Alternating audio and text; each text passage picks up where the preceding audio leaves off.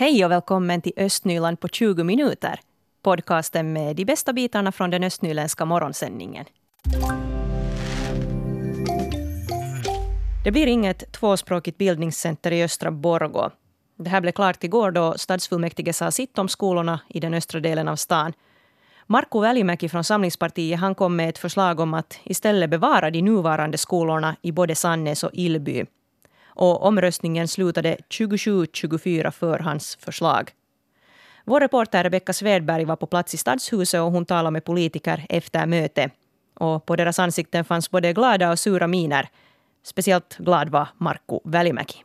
Det känns bra. Jag tycker att det är alldeles fint att eh, nu tar vi bägge byarnas eh, åsikter och eh, barn här med att vi, vi liksom stödjer den där framtidsbilden att, att vi har skol, skola och utbildning i bägge, sko, bägge byar.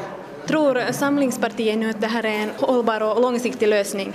No, det tror vi. Vi har inte satt något årtal här utan nu när man, om man en gång sanerar och sen skaffar sådana flyttbara moduler som vi har nämnt då betyder det nog att det är något så här några års sak utan det, det, är nog långt framme.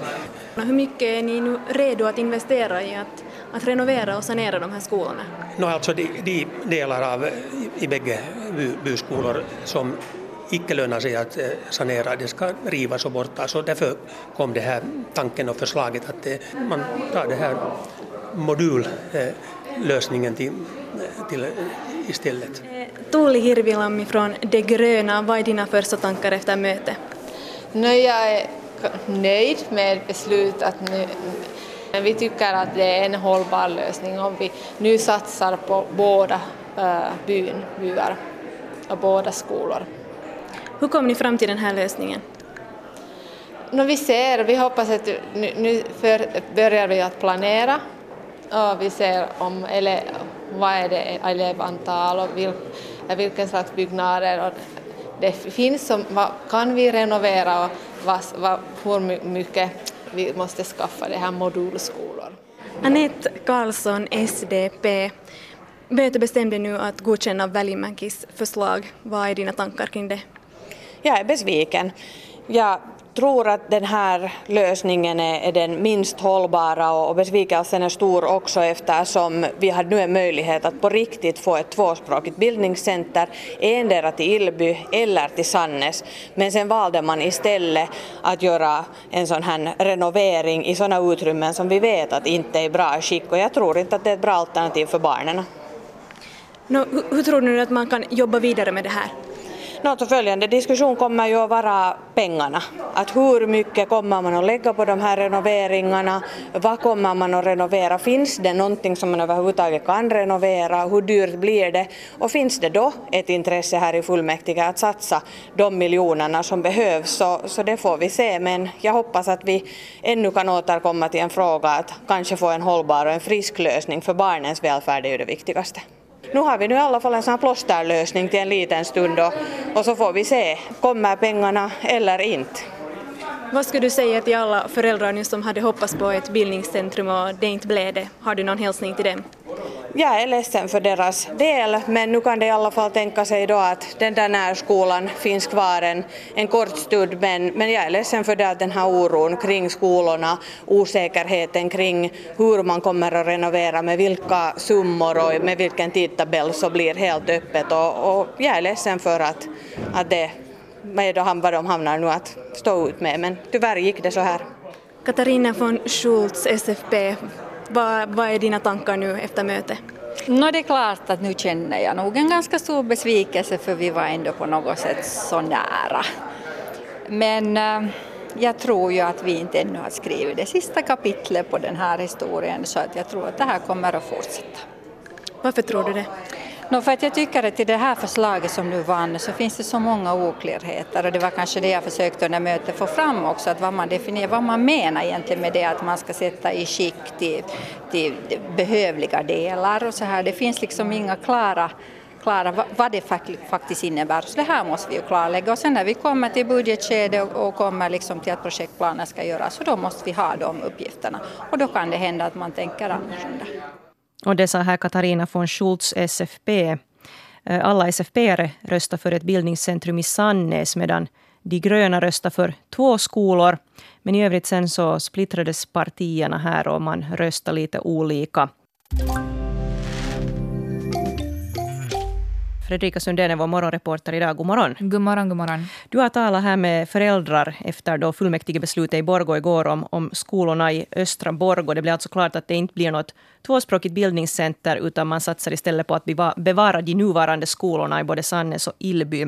Du pratar med Jenny Hellfors som bor i Ilby. Mm, och hon har flaggat för ett eh, bildningscentrum i just Ilby.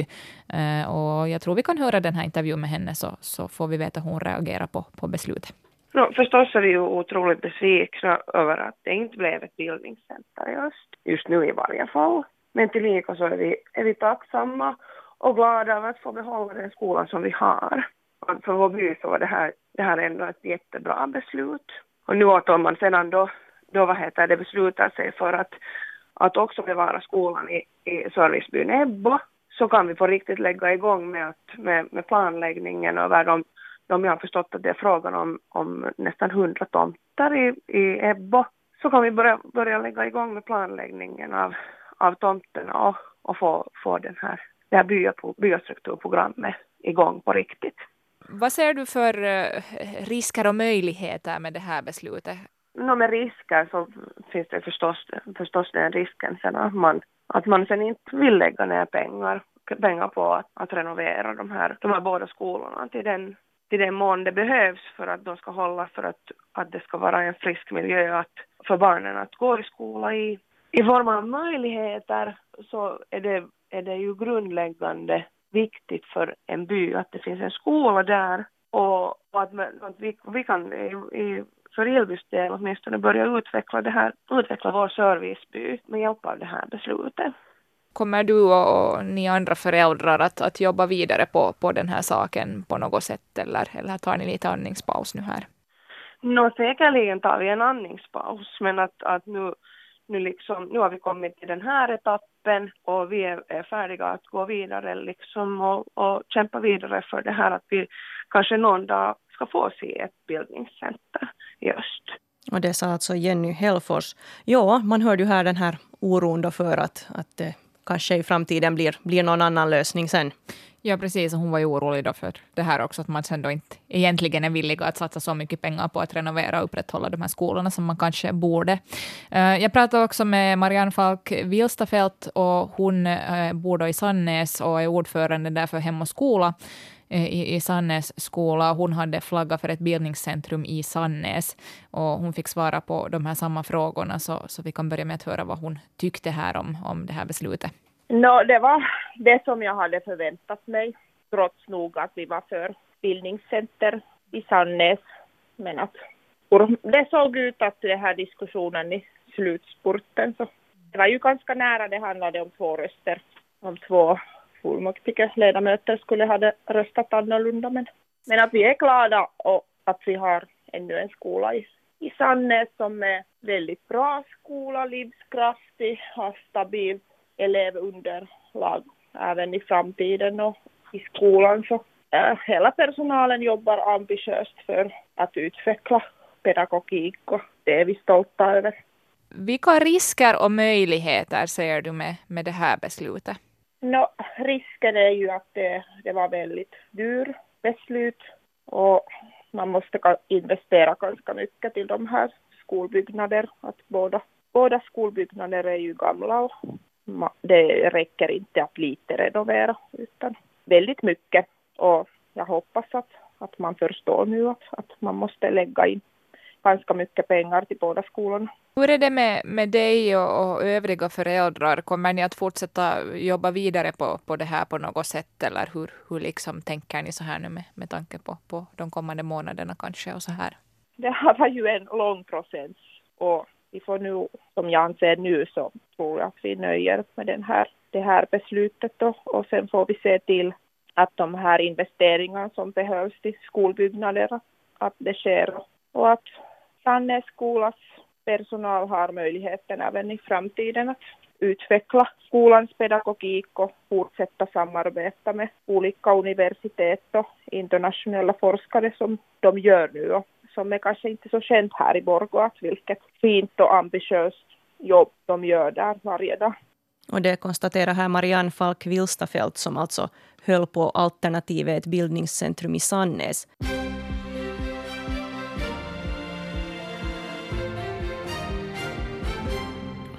Klockan är halv åtta. Det här är nyheterna från Östnyland med Stefan Härus. God morgon. Hur ska Drottningstranden i Lovisa se ut och hurdant byggande kan komma i fråga? De frågorna ska Näringslivs och infrastrukturnämnden i Lovisa ta sig an idag. Planeringsområdet är 40, 42 hektar stort och är till största delen obebyggt men ska byggas ut i och med bostadsmässan på området 2023. Det planförslag som fastställs för nämnden idag baserar sig på de två utkast som var framlagda i somras. Det kom in 12 utlåtanden och 54 åsikter om planutkasten. De ligger nu till grund för behandlingen i nämnden idag. Planen tillåter både höghus, småhus och flytande småhus samt livsmedelsbutiker och restauranger. Och likaså möjliggör detaljplanen byggande av en bro över Lovisaviken. Det finns hela 90 lediganslagna jobb i Borgå inom småbarnspedagogiken. Orsaken är att det är många personalförändringar på kommande, bland annat pensioneringar, flytt från orten och omorganiseringar av arbetsuppgifter. Staden söker nu fem ordinarie daghemsföreståndare men också barnträdgårdslärare och barnskötare. Det finns både ordinarie tjänster och arbete för en viss tid till både finsk och svenskspråkiga daghem. Social och hälsovårdstjänsternas sms-påminnelser i Borgo fungerar igen. Det var under veckoslutet som social och hälsotjänsterna i Borgo tog i bruk klient och patientdatasystemet Lifecare. Problem uppstod i överföringen av information mellan det nya systemet och sms-tjänsten. Sms-påminnelserna används bland annat inom munhälsovården, hälsostationen, fysioterapin och rådgivningen samt skolhälsovården. Förbindelseproblemen är nu alltså lösta och fungerar normalt. Hur fungerar kollektivtrafiken i Sibbo och hur kunde den utvecklas? Det vill operatören Helsingforsregionens trafik, HRT, veta. Busstrafiken i Sibbo har fungerat i stort sett på samma sätt i snart sex år och HRT vill nu veta om något kunde förändras och förbättras och i så fall vad. Eventuella förändringar skulle införas nästa år. Sibboborna kan svara på frågorna i kundförfrågningen på nätet fram till den 16 februari. Och jag har nu en grupp med flickor här i studion. Det är så att Lite Borgobarn just kom hem här nyligen från ett fyra veckors läger i Brasilien. Det handlar alltså om barn som är med i CISV som är en partipolitiskt och religiöst obunden ideell organisation. Och målet med den här verksamheten är att skapa en fredligare värld och man arbetar med fredsutbildande aktiviteter både på lokal nivå och också nationellt och internationellt. Och jag har nu här i studion Julia Fagerholm som är 11 år. Jag har också Alicia Gustafsson som är 12 och Jara Peltola som är 11. God morgon på er. God morgon. Sa jag rätt nu allas åldrar? Ja. Vad bra.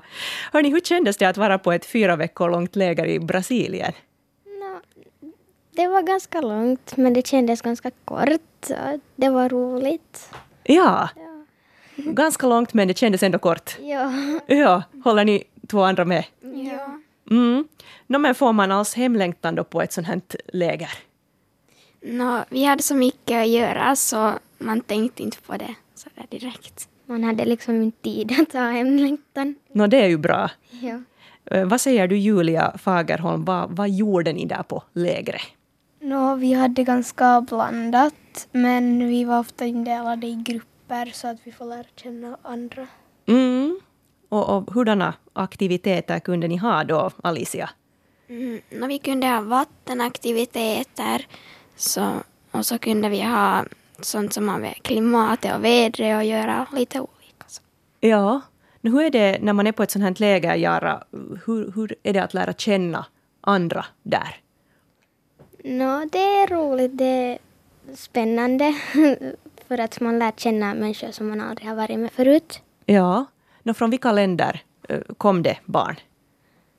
Mm, Japan, Peru, Brasilien, Argentina, Finland, Sverige, Danmark, Costa- Tyskland. Costa Rica, Guatemala, Oj, det är från många länder. Chile. Ja. Jättemånga olika länder. Nå, vad, vad pratar man för språk då sen när alla har lite olika språk? Engelska. Ja. Hur bra är ni på engelska redan nu när ni är 11 och 12? Nå, ganska bra. Helt okej. ja.